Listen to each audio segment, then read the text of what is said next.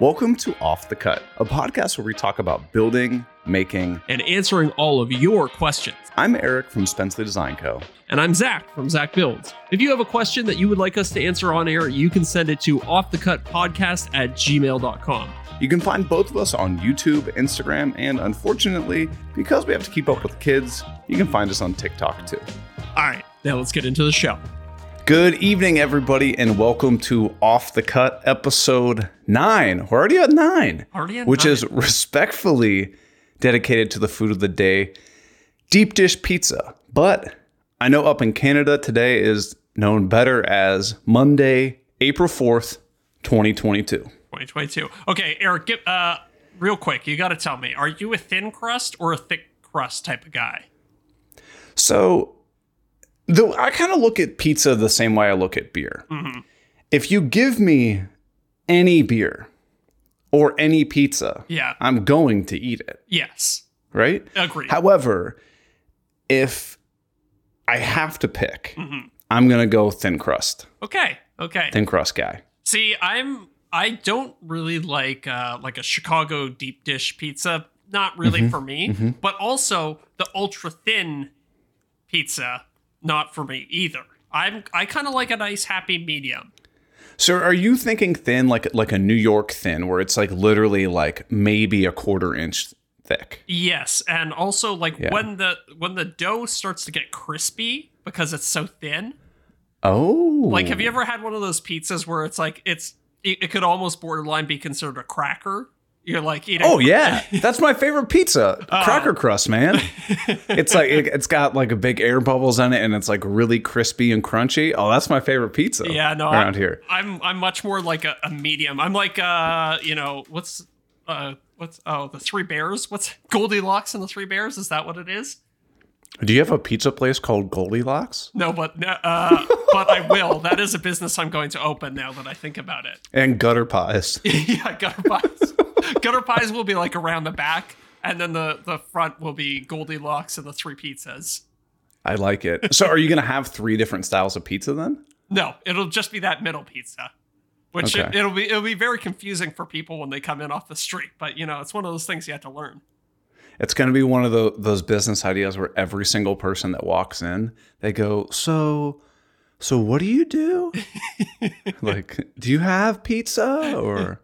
Mm, maybe. It's a nightmare. so, have you had deep dish pizza though? Oh, tons of times. And like I'm not I don't hate deep dish pizza. Like I will eat it on occasion, but if I had again, if I had to pick declare a major, if I had to declare a major in terms Declare a of pizza, major. it would be the medium crust pizza. Okay. Do you have? No, you don't have Jets Pizza up there. No, Right. not. I don't think that goes. I don't even think that goes up to like Cleveland and Detroit area. I don't think it goes that. I think it's more s- southern. Um, theirs is really weird.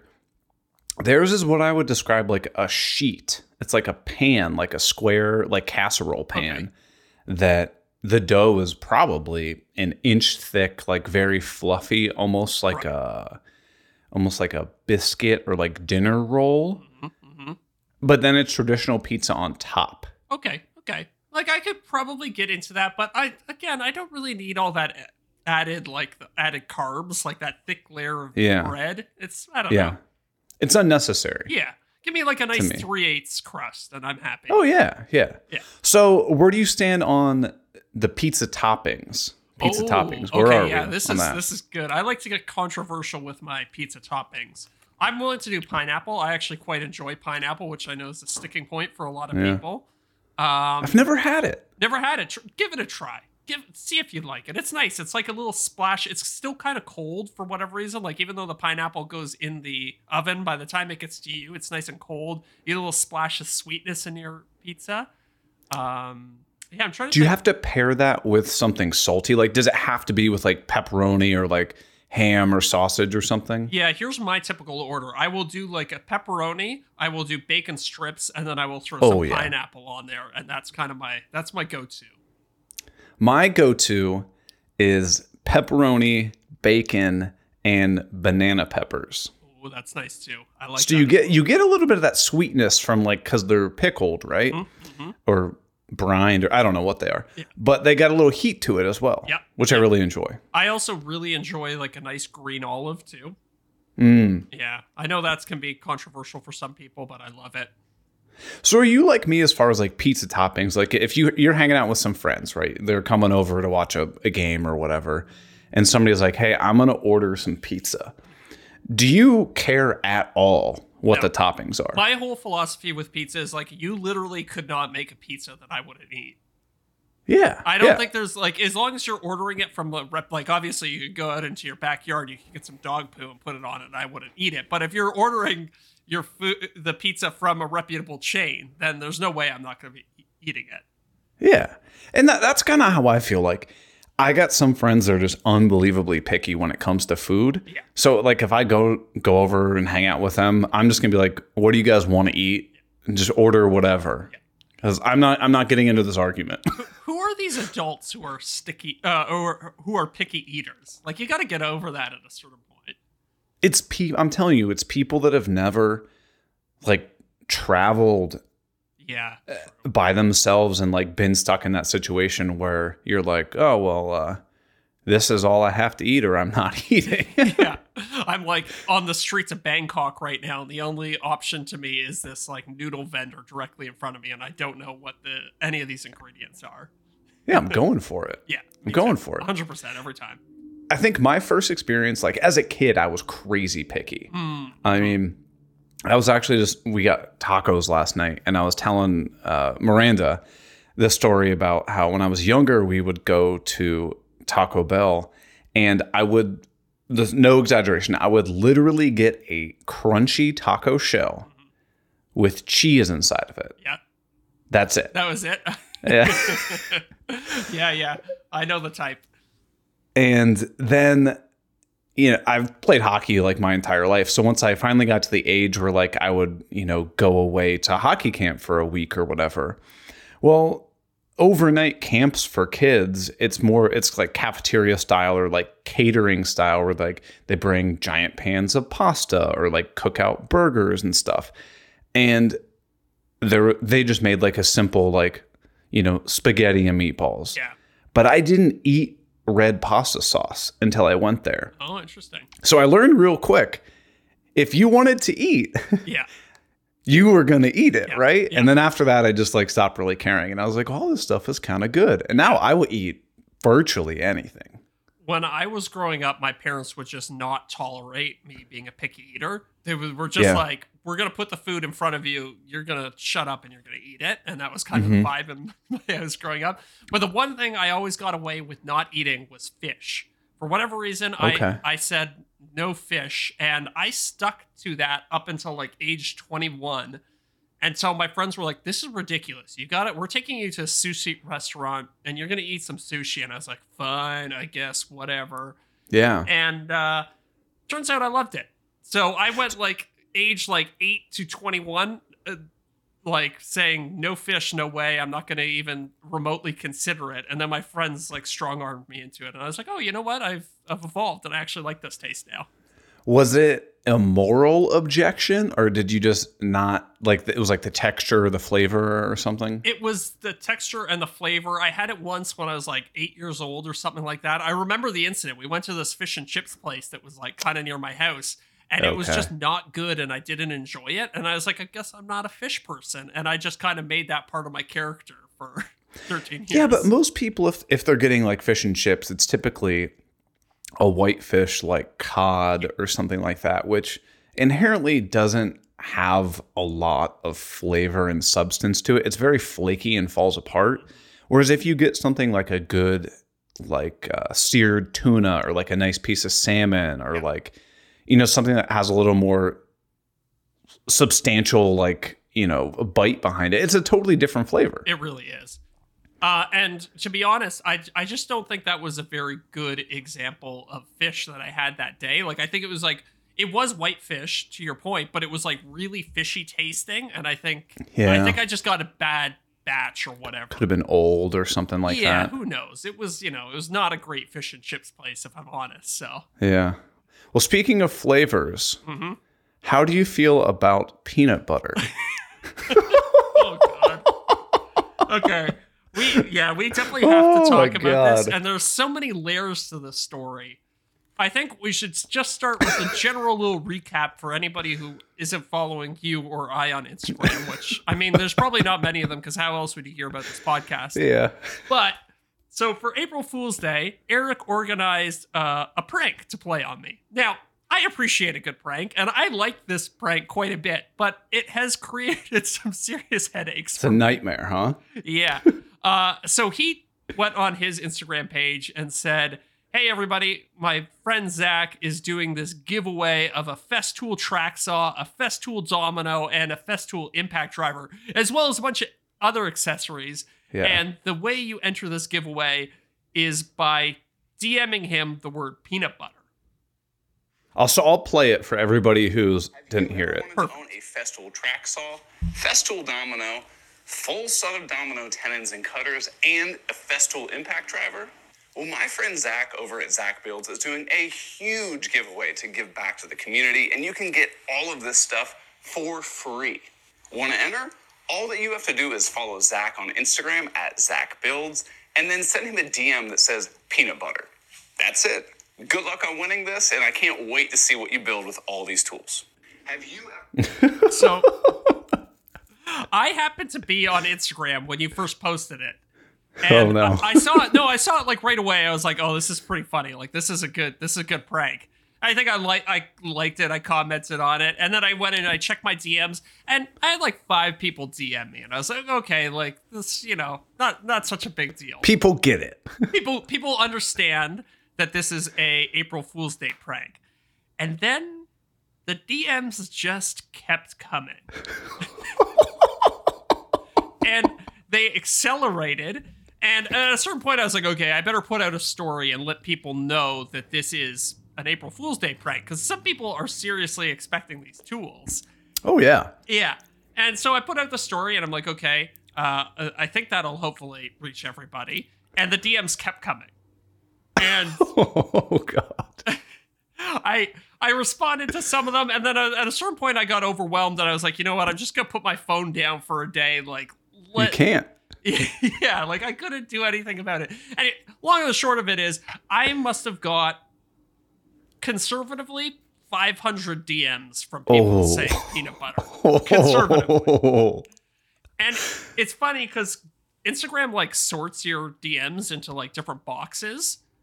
So you have like It does for our accounts, not everybody else's. Oh, is that okay? It's not for everybody. So you have your like main one, and then there's like this like area where it's like, hey, these people don't you don't follow these people, so we're gonna like segment their messages Yeah. in another inbox.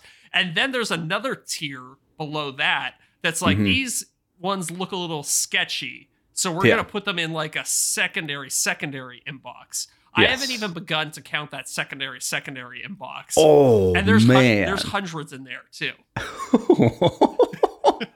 but but I will say, in all fairness, I told I in the the thing, if you listen to it, I said you have to follow Zac. Yes. So how many followers did you get from that? Uh, let me check. I'm pretty sure at this point it might be 800. It's either 7 or 800. Oh baby, you didn't even have to pay for it. Yeah, so that like that's what's, you know, kept me from getting too angry about this whole thing. It's actually been quite good for my Instagram numbers. but the thing is, now I have this inbox full of people who don't understand that it was an April Fool's Day joke.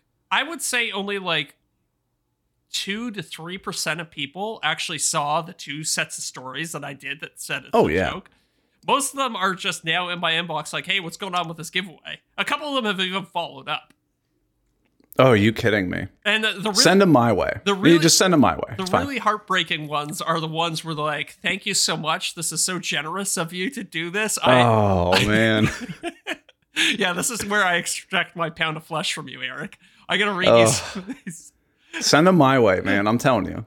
I know, I will, I will. So, um, a couple things. One, your girlfriend reached out to me on Instagram And Oh, did she? Yeah, she was she was very sweet about the whole thing, and she was like, "If you want to do a counter prank against him, I will give you like all this oh, dirt Oh on him. no! I will supply you with any material you need for a counterattack." Oh, she's So- gonna hear about this tonight. but the thing, you know what the really funny thing about that is? I can't even find that message now because it's so far. Like I read it and I was like, "Oh, this is great. I'll respond to Miranda like as soon as I like get home." And now I can't find it because it's just buried beneath all the other peanut butter oh, messages. Oh yeah. Um, so my immediate instinct after I had like an hour to think about this was like, I'm gonna get Eric back by turning this into a real giveaway. So I DM I've already looked into it. yeah, so I DM'd Festool and I was like, hey, I'm in a situation here. Can you help me out with Mhm. this? Like, we have an opportunity to capitalize on this and get some like, you know, we could get s- we could make this into like a fun, interesting story. Oh yeah. Yeah. Uh, so as it turns out, Festool Canada was not interested. No. no, no. I messaged them. So uh, again, uh, remember, I Did you to talk deal- to Derek? Oh, never mind. I can't say the name. I have to deal with Festool Canada, not Oh. not the other Festool, uh, the American Festool. So I messaged them and I was I explained the situation. I was like, "Hey, would you be interested in working with me on this?" And they were like, "No, actually, what we're doing now is we're working with less creators than ever before." It So probably ruined my chance because I'm in. I'm in like a discussion with them. It probably killed it. no, I don't think so. I don't even think the American team would know. So yeah, and I didn't tag them, so yeah, yeah. and So- I know they follow me, but I, I don't. They didn't. I don't. They didn't say anything.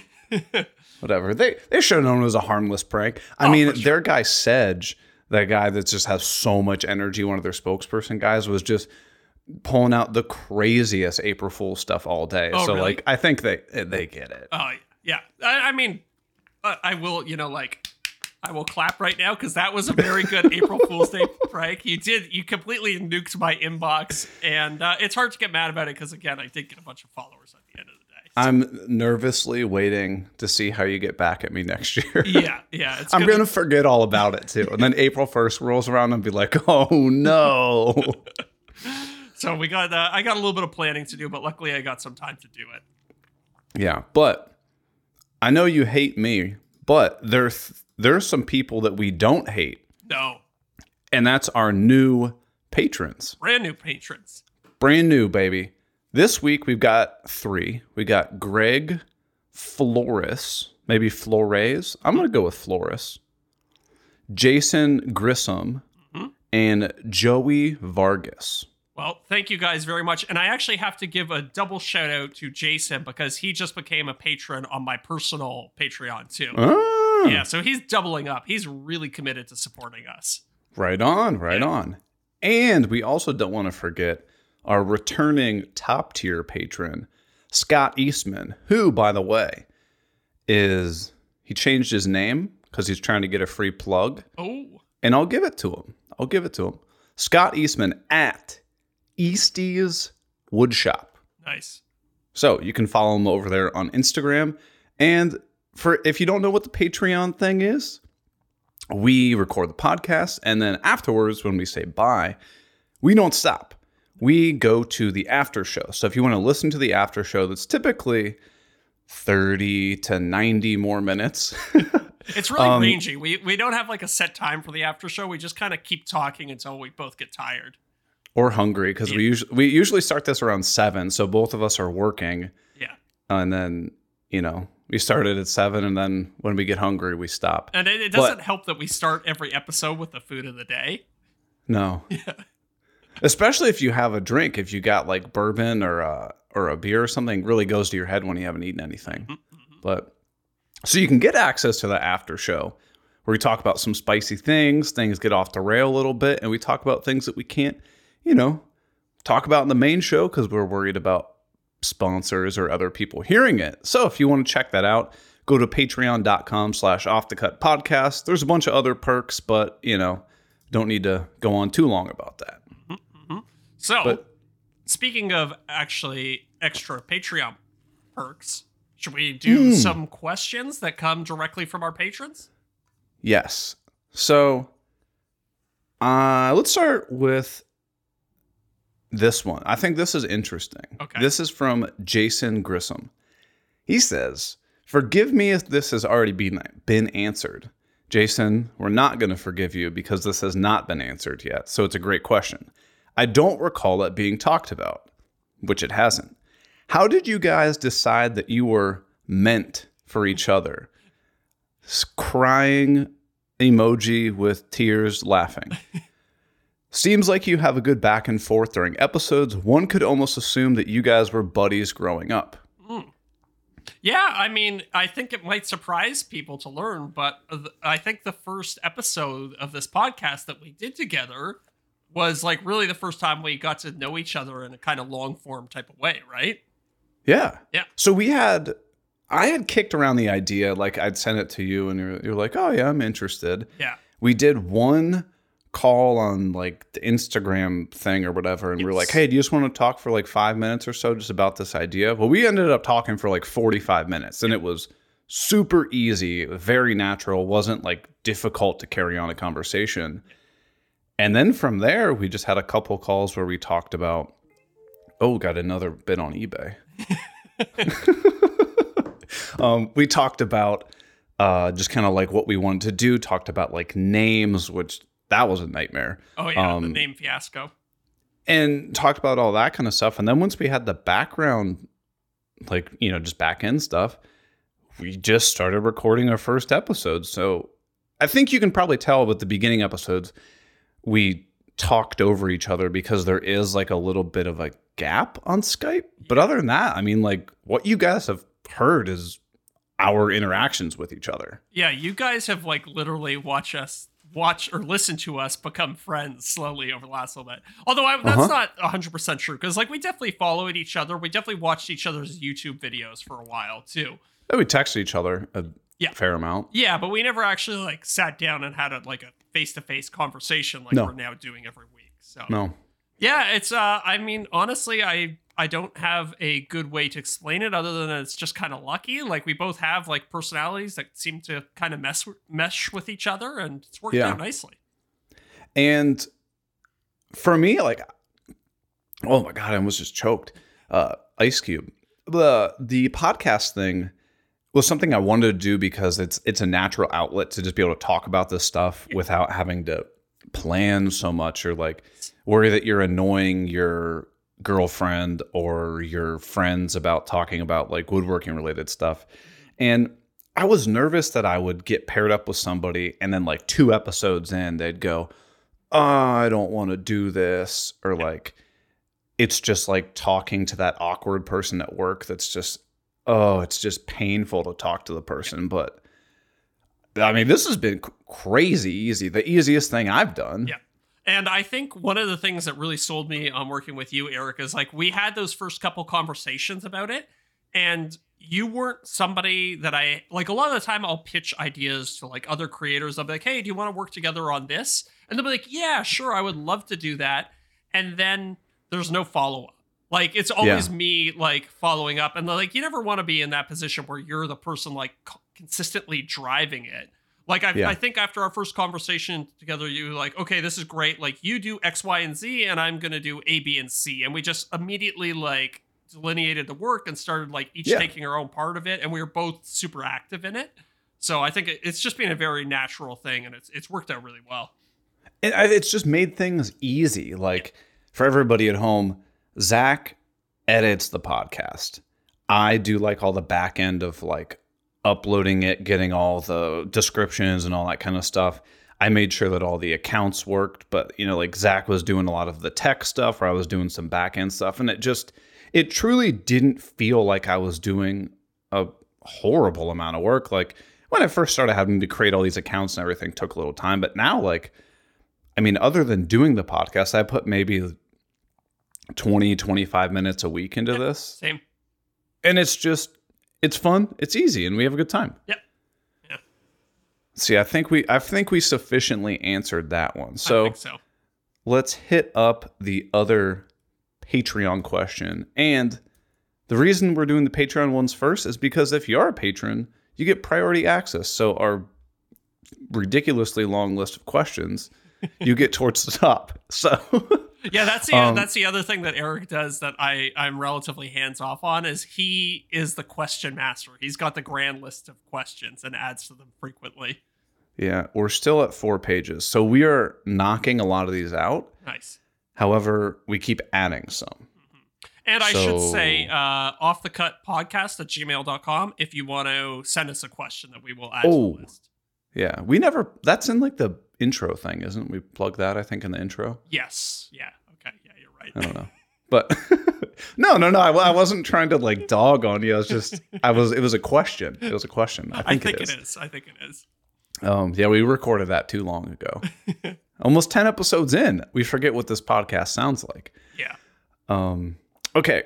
Corey Dave wants to know Are there any lesser known slash smaller uh, YouTube, let's, let's call it YouTube and Instagram Yeah. channels that you enjoy watching that deserve a plug?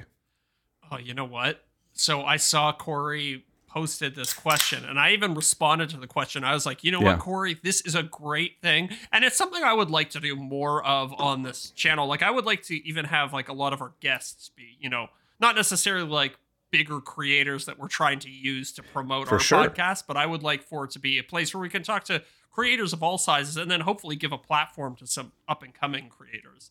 Uh, yeah, absolutely. all of that being said, I did not prepare a good answer for this question. So, Eric, if you have anybody off the top of your head, Yeah. So, first thing that comes to mind, I know we talked about him in the past. He's getting his money's worth. All the zero dollars that he's he's he's given to us. Um, Evan at Evan's wood shop or workshop. I don't know. I always mix those up.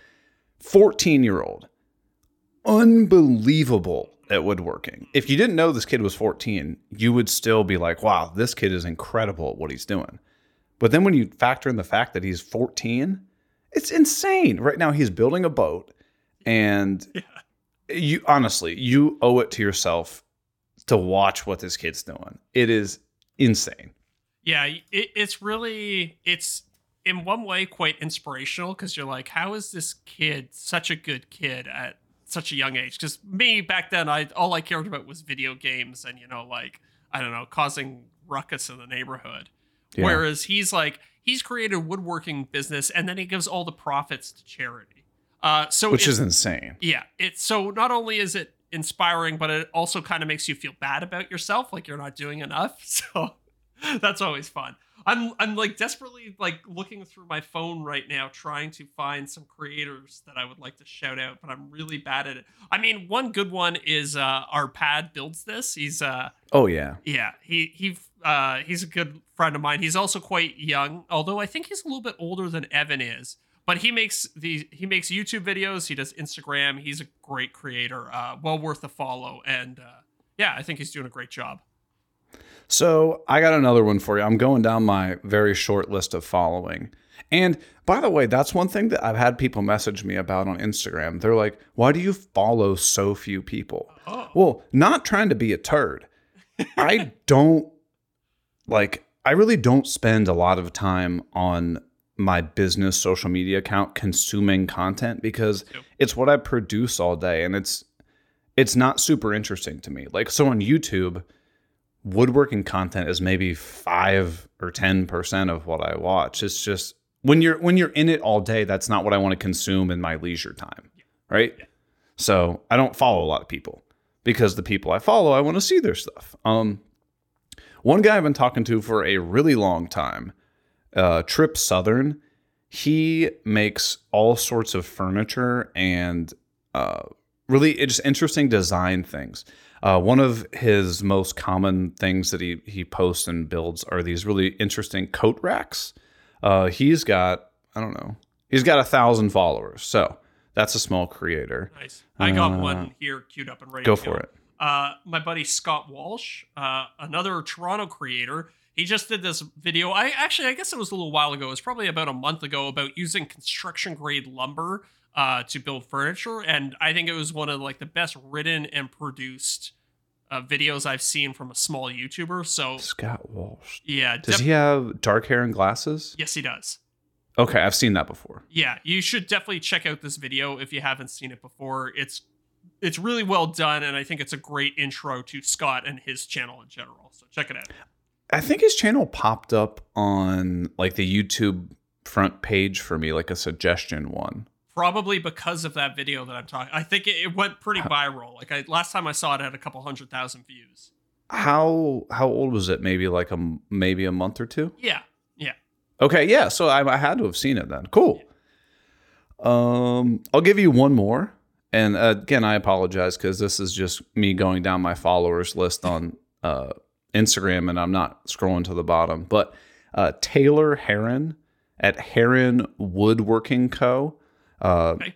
is actually friends with Trip Southern, and he, like me, started all of his woodworking stuff on just a teeny tiny job site table saw, but he makes some really cool stuff. He does a lot of smaller goods. Um, he does make furniture, but he's got some really interesting stuff, kind of incorporates a little bit of CNC action into it, but he's got some really cool stuff. So check him out. Right. Well, I think that's pretty good for this week, but I'll try and prepare some more names for next week. Yeah. So I got another question for you. Okay.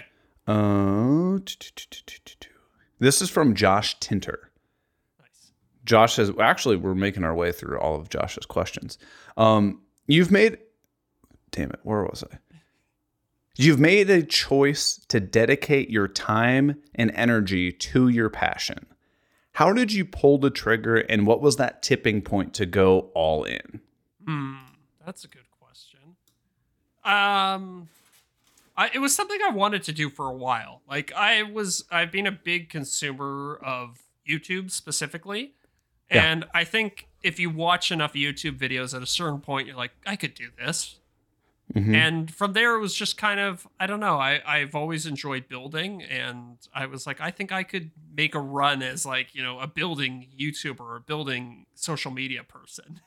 Yeah. that makes any sense. I think one thing that I've noticed about your channel specifically, and why I think you've been so successful, is because your channel is very different than others. Mm. Yes, you are like building focused. However, you have you have a really interesting blend of like tech with building, which Right. I personally haven't seen other places. Hmm, So I think you'll get like those tech enthusiasts as well as like the woodworking creating enthusiast that might like, oh, okay, now I learned a little bit more about some technology aspects, which I think is really cool. And I think that you probably have a, a nice wide breadth of people watching your stuff because yeah. of that. And I think that just stems from my own personal interest. Like I'm a big tech Yeah. guy myself, so it was like uh it seemed very natural to like, okay, I, I like this one thing. How can I incorporate this other thing into it that I like? So Yeah. yeah.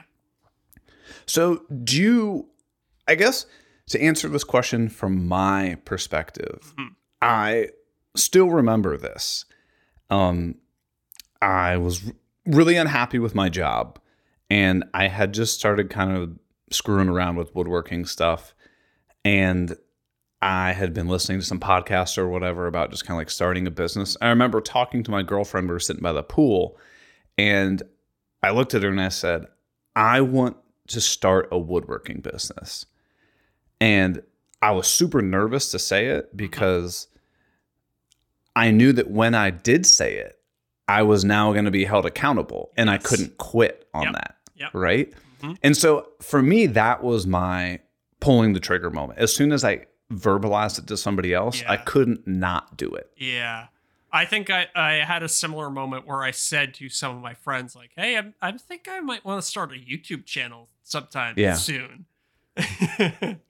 and yeah, it's like once you put it out there in the world, it's like you kind of got to do it. Other, I, Yeah. I mean, that's my personality type, anyways. I would hate to be the type of person who says they're going to do something and then not do it Exactly. yeah, I feel a lot of shame around stuff like that. So, but it's funny. Uh, I actually, I think I was also led into it a lot by my girlfriend. Like she was saying, as soon as we started dating, she actually. So my girlfriend um, has a background in like film and TV. She was on a TV show when she was really young, and as soon as we started dating, essentially, she was like, "Oh, you should be on, uh, you should be on TV doing like home reno shows and stuff like that." Yeah. and I was like, uh, I was, it was nice of her to say, and I was like, I just don't see. I have no connections in that world. I have like, I don't see how that would ever be in the cards for me. Mhm. Um, but I saw social media as like a kind of almost like a, a way of doing that. Like, w- but it was an avenue where I didn't need to be connected to a bunch of people in order to do it. Yeah. So when you started social media, let's say like you you opened up Instagram and you hit create account, right? Yeah. Was your plan from the get-go to be a content creator and make money through producing content and everything that went along with that? Yeah, pretty much 100%. Like, Oh, okay. I had a lot of people ask me early in the beginning, like, hey, like, are you gonna sell the things you make? And a lot of people would be like, are, are you you know, like, can I buy this? Can I buy that from you? And my answer would always be no. Like, I'm not interested in making a product and selling it. Yeah. I'm interested in talking about building. yes. If that may, like, you know, like having a social media presence where I talk about building, and then I'll make, you know, I, I'll make my money through back channels. Like, you know, every once in a while there'll be an ad on one of my videos or something Sure. like that. So yeah. What What about you? so that that was the plan from the get-go for you. Yes. Yeah. Okay. So mine from the get go was I wanted to create and build things for other people. Mm, okay.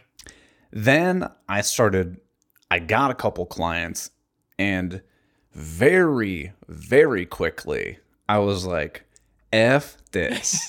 like, I hate dealing with clients. Yeah. Yeah. Because I would just get the most ridiculous requests. Yeah. And I'm just like, I don't even want to build that. Mm-hmm.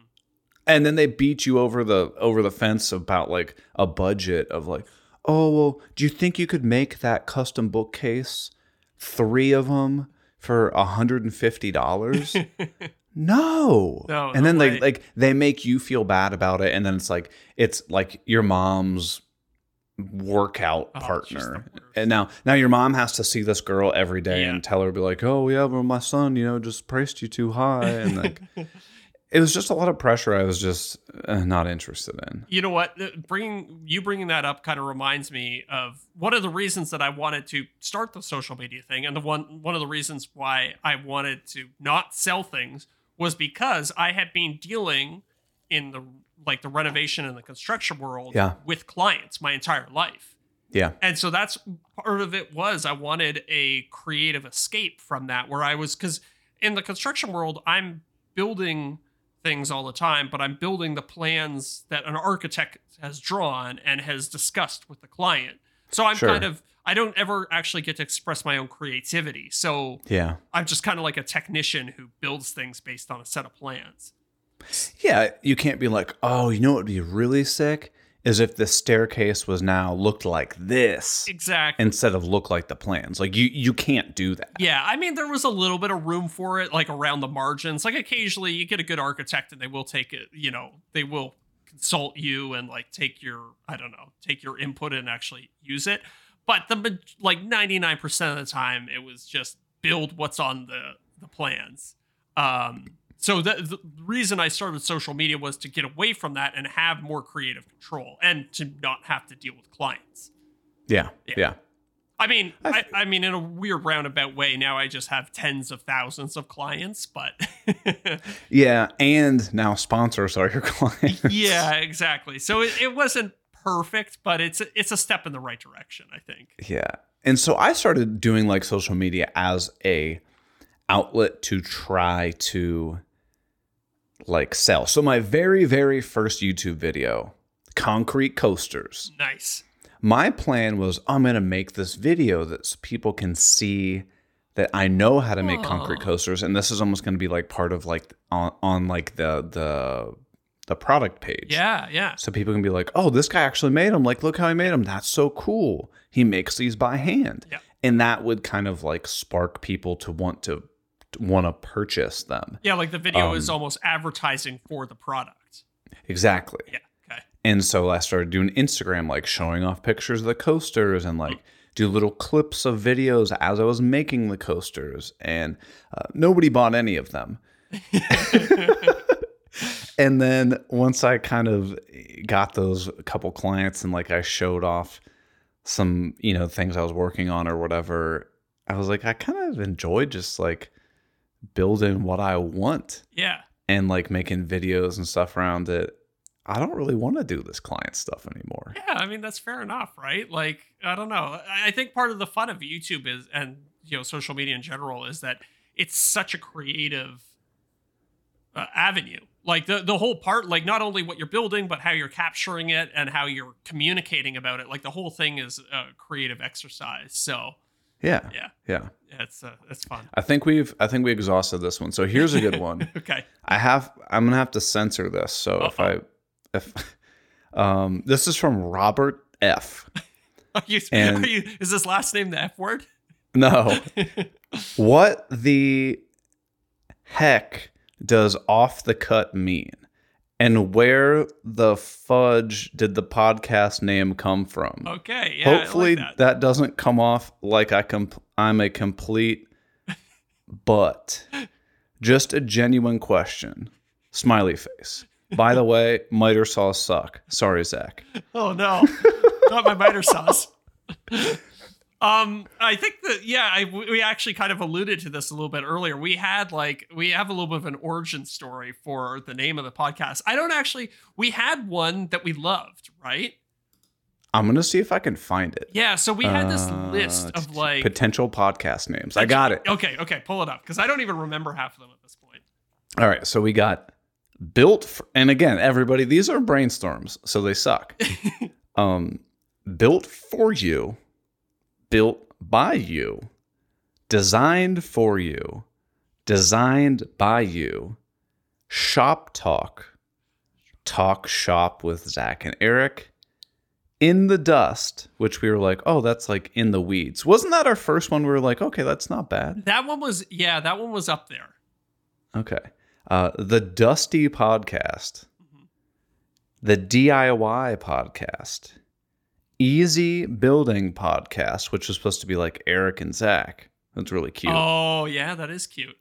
Sawdust Cast, In the Sawdust, the Sawdust Podcast, the Honest Maker Podcast. Oh man, these, Zac, these are terrible. Yeah. Thank God we didn't end up with any of these. I know. Back to the Build podcast. That's not terrible. Yeah. Between the Build podcast. Yeah. Screwed up podcast. oh, oh, this is this is what we're getting close. Uh, drilled down podcast. Yeah, yeah, that was definitely a top contender.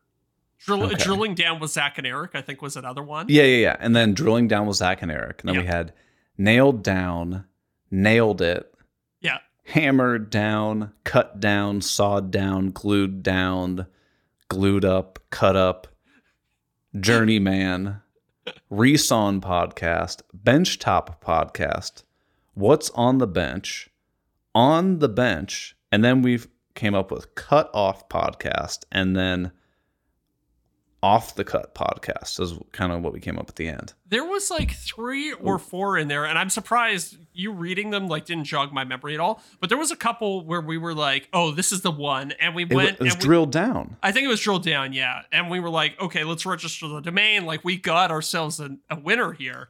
And we tried to register the domain and it was taken. Like every variation of it was taken. Like .net was taken, .org was taken. We were like, oh, we can't Yeah. do this. But we ran into that at least two or three times. Yes. Yeah. We would get a name, we get psyched on it, and then we would go to register it and realize that it was either already a podcast or we just couldn't get the domain name for it. Yeah. But we landed on off the cut. And because from the get go, the plan of this podcast was we want this to be something very easy for the two of us to do. Mm-hmm. We want to get on, no planning, and just talk. Like I know there's some podcasts that would be, you know, maybe like a, like a how to start a business podcast, and each episode would be like, okay, today we're going to talk about taxes. Yeah. Today we're going to talk about marketing. Like it, you don't realize each of those episodes somebody's giving you like a 45 minute keynote presentation that mm-hmm. takes unbelievable amounts of effort and work to put into it. Yeah. And we are lazy. Yeah, and we're lazy. But I don't and if you don't get it, we're trying to say that off the cut is like off the cuff. Like you're just kind of, you know, it's a really bad play on words. Oh, Ah, yeah, it's like okay. it's all right. It's it's maybe it's like a dad joke Yeah, I think yeah, it's like dad joke territory. It's like or it's a little cringy, but you know. yeah, it's like uh almost satirical. It's like almost meant to be a little bit cringy. Um, it- it's funny what you were saying about the, uh, the like the edited podcasts. You see that a lot, and I remember talking to my girlfriend about starting this podcast. So she was asking me, she's like, "Well, when are you going to have time to edit it?" I was like, "Oh, we're not going to edit it. Like, Slap it together. yeah, like we roll the intro, then we start talking, and then we stop, and then that gets uploaded." Which, uh, if if you listen to la- I think last week's episode was the one that took me like five different tries to get through the intro because I kept mess I kept messing up. Like that's going to be part of it because that's who we are. Yeah. That's what it's like creating content. We wanted it to be real. Totally. And you know what? Like, I think you get a much better sense of somebody's personality when you don't edit it. Like, you see how Eric Yeah. and I deal with like messing up the intro and stuff like that, right? Mhm. So I want I wanted this podcast to be very raw and unfiltered, and those are because those are my favorite types of podcasts to listen to Yeah. personally, And it's easy. and it's easy. That's true. So there you go, Robert F. By the way, language, man. this is a family show. You know what? I would. I've I've kind of glanced at our demographics, and I know that we're our biggest demographic is definitely like people who are like us. Like it's like twenty four to forty years old is the biggest Yeah. group, and I don't think we have many listeners that are under sixteen.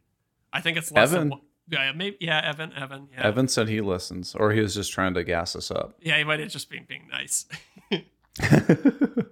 All right, here's a good one. This will be this will be a quick one. Okay. And, uh, Corey at K Corey seventy seven wants to know another question for the podcast.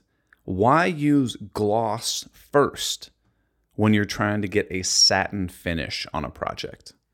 Oh, uh, do you ever actually do that? I very rarely. I know there are some people who will do like a gloss finish and then they'll put a satin over the top of it, but I Yeah. generally don't subscribe to that philosophy. So I do on dark woods. Okay. Because I find so on like walnut, if you use water poly on walnut, I have noticed, and maybe it's just the the particular finish that I'm using, which is almost always Total Boat Halcyon because I they just send it over. Yeah. And the Kristen always tells me put gloss on because the gloss finish is the purest form of their finish. And the satin has really like microscopic flattening agents in it. Mm-hmm. Mm-hmm. So it your finish will actually feel like thicker. And so it basically has this isn't the correct term, but think of it as like tiny pieces of sand mm-hmm. or dust particles in there. Mm-hmm. It's not what it is, but it basically creates the illusion that once you put that finish on, um, it kind of cuts back some of that reflectivity. Okay. So by putting all the gloss down until you're like, oh yeah, I'm happy, then you just give it a little, you know, 300, 400 sanding, spray a quick coat of satin on top. You're going to get a really clear finish that isn't like cloudy or milky looking, Okay. but it's going to have a satin like uh, sheen to it. Okay. Okay. That's interesting. I've I know people will combine like different textures of finishes sometimes to create Yeah. interesting looks. Like I've I've heard of people doing matte finishes and then spraying a gloss over the top of that. So you get like that Oh. you get like the easy to clean kind of glossiness, but you don't have that super high Oh. reflectivity that you would get from a from a glossy finish because you have the matte underneath that's kind of like bouncing around the light rays and kind of obfuscating any little defects in the surface. Huh. Yeah. My physics day is the index of refraction. Yeah. Couldn't tell you how to calculate that anymore, but I, I know I know what it means. Yeah. But I mean, do you have to do that? No. But if you notice that you're using, you know, all satin finish something and then you go, "Ah, it looks a little gray or it looks a little Yeah. cloudy. I've definitely That's probably what's going on. I've experienced that before, so I'm gonna maybe I'll get some glossy and try that out, see if it works. Yeah. On like if you're just using on like maple or like Baltic birch plywood or something, yeah, it doesn't matter. You're not really gonna notice. Uh, All right, what else we got in terms of questions? You got anything queued up there? Oh, here's a good one. Home brings joy. What's a good wood? Oh my god. What's people. a good wood filler that doesn't crack? So I have no idea because I have Yeah. never bought wood filler in my life. Okay, I use uh Elmer's makes a pretty decent wood filler that I use from time to time. It's kind of the Yeah. the generic one that I stock in the shop. Um and they just have it in like, you know, I'll go out, I'll get a walnut one, I'll get a maple one, I'll get like all the common woods. I mean, obviously people will say that the best wood filler to use is just sawdust and then a little bit of a light drying wood glue which Mhm. I generally agree with. But the, the the issue with that is that you have to sit there and you have to make like either you have to find some ultra fine dust or you have to sit there with like a sander and make it yourself. So it's not always the easiest thing to do. I saw uh the Jason Bourbon Moth. He had one of those like tips and tricks videos where he bought like a f- like a 5 to 10 dollar like coffee grinder Oh, and literally took like just like small chunks of wood or like go into his dust collector and like throw a handful in the coffee grinder yeah. grind the daylights out of the wood and it would go to a crazy fine powder Huh. and then just boom throw it in the joints with Oh, a little bit of glue That's a good idea. i was like that's clever Yeah. that's really clever Yeah, that is clever. Um, and the other one that I had some good success with is I don't know the name of the brand, but it was I ordered it off of Amazon, and it was a wood filler that was almost kind of like plasticky. Um, I don't know how to describe it. plastic wood No, it wasn't that. Um, oh man. Anyways, it was it was a it had a very um, consistent consistency, if that makes any sense. Consistent consistency Yeah, like you know how a Hmm. wood filler is like kind of lumpy, and you can tell there's bits of real wood in it and stuff like that. This I was I, I've, I've genuinely never used it Oh, okay, okay. Well, a, a normal person would. um, and this stuff was it, it felt very plasticky, but it was nice because it came in every color of the rainbow, from like Mm. white through to walnut brown.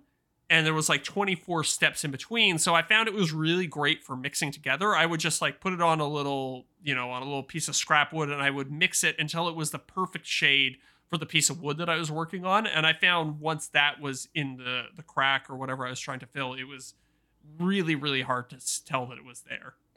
You used a bunch of wood filler on that like coffee table where it was almost just looked like a bunch of like scattered scrap wood like lines, right? I guess is the best way to describe it. Yeah. Think of like a butcher block kind of table, but with different different types of wood in it. Yeah, yeah, exactly.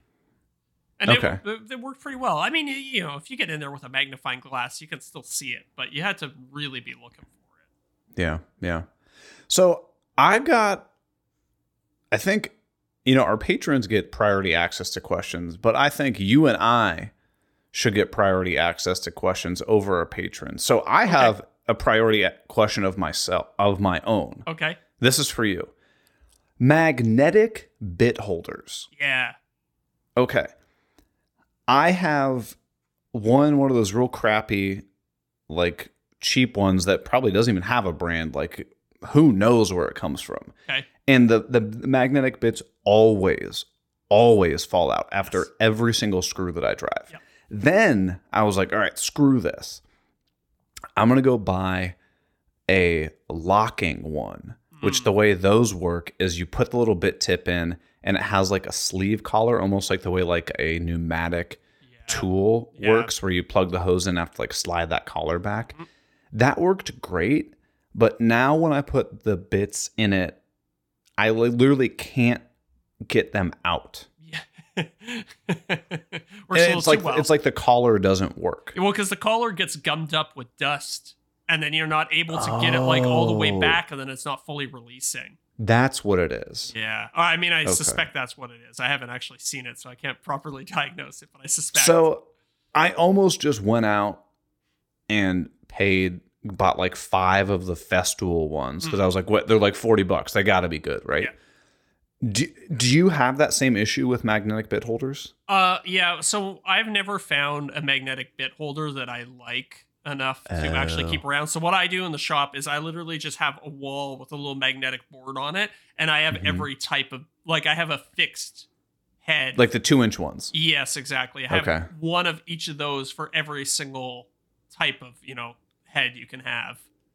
So what you're telling me is screw the like three quarter inch long bit heads, just get the two inch ones. I've just never found the little three quarter ones that work well. Because, you know, the thing is, there's always a little bit of slack in that system, right? yes. So the bit is never perfectly stable inside of it. So I kind find of that, cams out. yeah, sometimes it like, it, uh, what do you call that? Like reams out or, uh, oh man. Anyways, it, it when you're torquing, the, it has a tendency to pop out because there's that extra little bit of slack in the Yeah. system.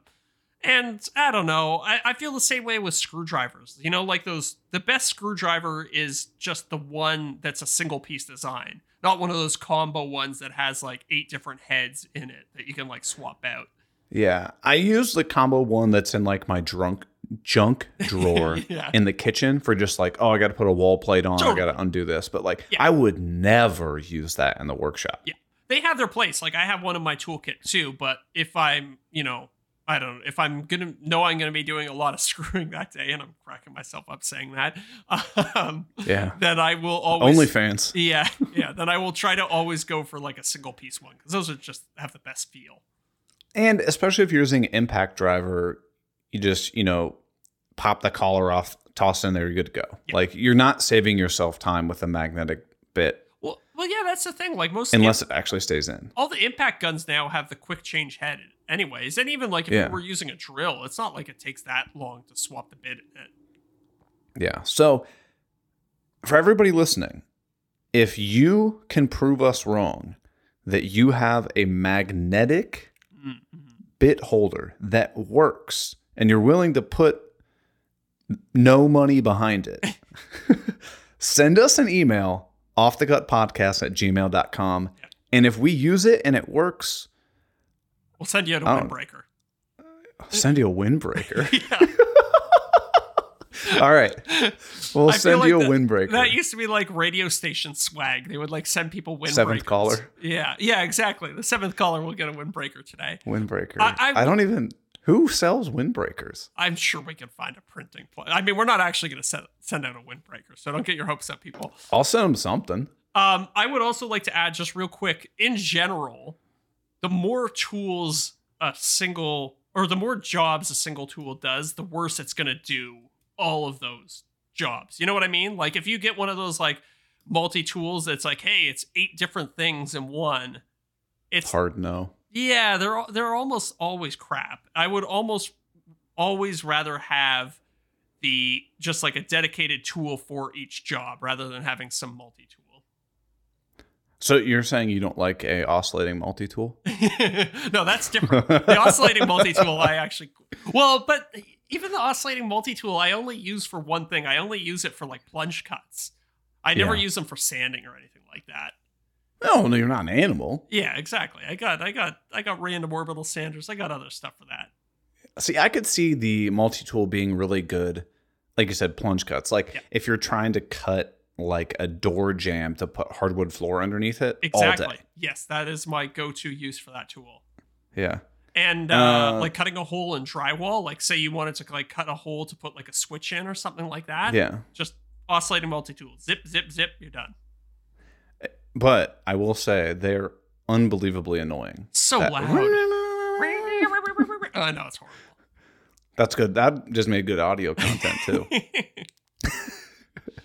Oh, damn. What is it? Oh, have you seen that? And I don't even know if they have in the US. It's I've gotten people send this to me asking, "Hey, Eric, should I buy this tool?" It is a miter saw table saw combo. oh, weird. I've never even seen that. Uh, So you've got to Google it. yes, I'm, So I'm looking at for it right everybody at home, think of a miter saw, right? You know, standard chopping action. But then, like where the handle of the miter saw is, where you would grab it, is now a flat surface. So if you Ah. lock the table saw in its fold down spot, it is now. I'm sorry, lock the miter saw in its fold down cutting spot.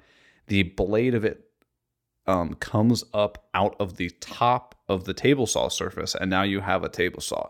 It looks like an OSHA nightmare. It really does. It, it- there looks like uh, so Bosch makes one, Yeah, Ryobi Bosch. makes one, DeWalt makes one. But you can only find them, to the best of my knowledge, in Europe. Oh, I wonder if OSHA did get involved. They're like, no way, you cannot sell that in this country. But you know, what's what's funny is they is they make those tools, but in Europe, can't they like not have dado stacks in the Oh. table saws or something? I didn't know that, but I mean, there's all sorts of crazy laws in Europe, so I wouldn't be surprised. Because I thought it was because like they just like don't sell saws that the arbor is long enough. Let's see. Oh, Europe interesting. dado stack. Somebody recently sent me a message and asked me if there was a difference between a 10 inch blade and then I don't know what it is in millimeters. I guess it's like 280 millimeters. Um, and I was That's like, like a mile and a half. yeah, yeah, exactly. no, like uh, 280 millimeters is, as far as I know, like it's within like 0.01% of 10 inches. So I was like, oh, they're just the same thing, aren't they? And he was like, I don't know, because my table saw says it only takes 280 millimeter blades, not 10 inch blades, or whatever it is. I don't know. But on my table saw, the blade is honestly a sixteenth of an inch away Yeah. from hitting a piece of metal when it spins. Yeah, yeah. Same. Well, I have a SawStop, so I guess that goes without saying for mine. But um, yeah, the tolerances are very tight. But I've never like I've never put a like I have all sorts of blades from different companies, and some of them are denominated in millimeters, and I've never put one in Yeah. them one of those in my table saw and had it not fit or anything. So the SawStop has like on the brake, it has a little micro adjust where you're supposed to like adjust it to get just in the right range of the blade, right? Oh, uh, maybe. I don't know. That's a good question. I've I've replaced the brake a couple times, and I've never seen anything like that. But at the same time, I wasn't. Was, I was like in the middle of a project. I'm like, damn, SawStop blade just went off because it hit a staple. So I wasn't Yeah. really in a frame of mind to closely adjust things. I was just trying to like get it set up and going again. Yeah. So, according to Quora.com, which is the pinnacle of website, I'm sorry, internet knowledge, Yeah. um, and I would, you know, quote this, cite them on any sort of college paper. you cannot legally sell a saw in Europe which can take a dado set, as they can only be used for non through cuts, which are commercially at least prohibited. That doesn't make any sense. That's So it's something like they they don't sell any table saws that have a arbor that's long enough to be used with a dado stack. That's really interesting. Yeah, I guess it. I I wonder if that's some sort of like uh I don't know like anti.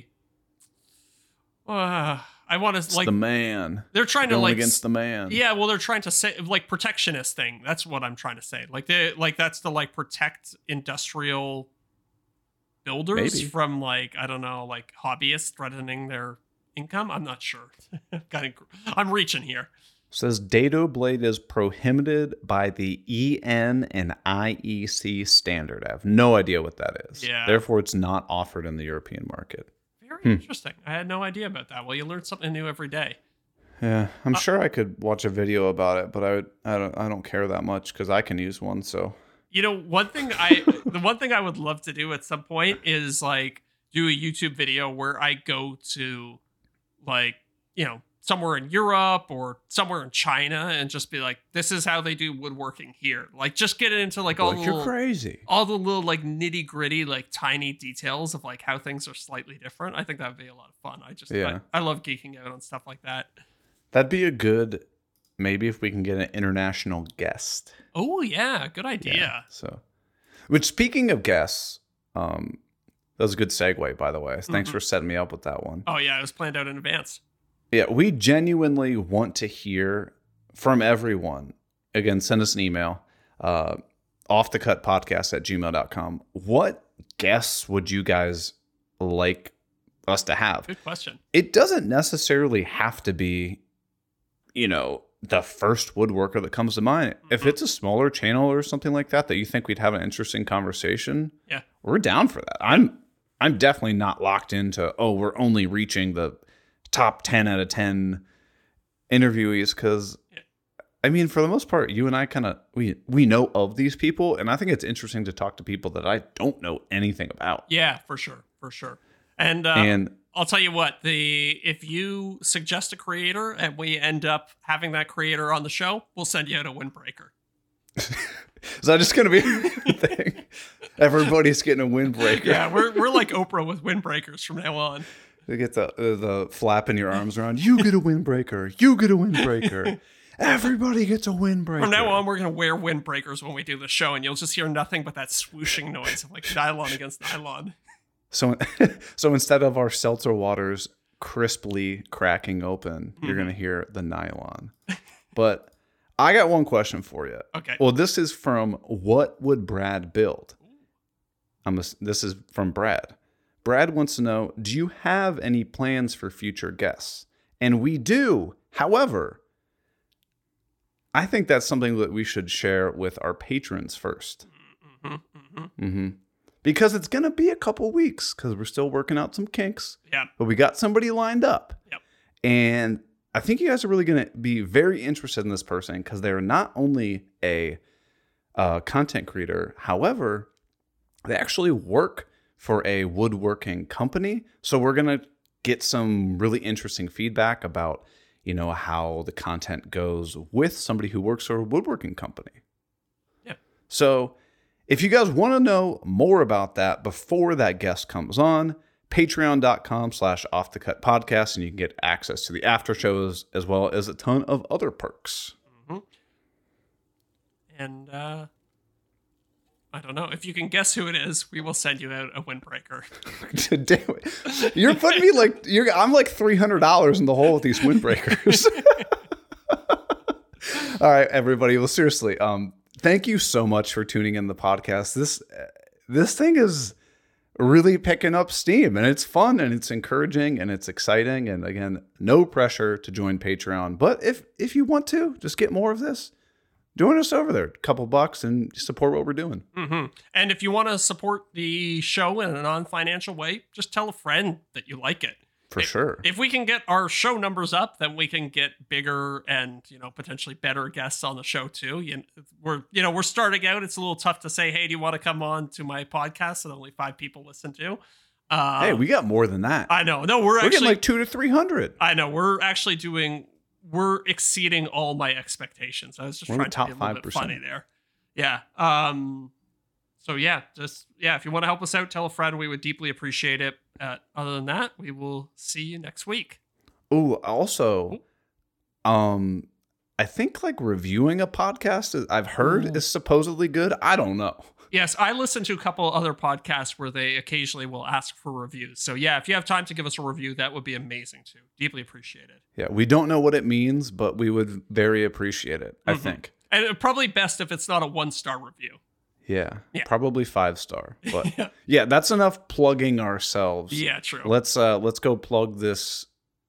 Oh, that was a really bad. So let's just let's cut the podcast here, and we're gonna go to the after show. See you guys.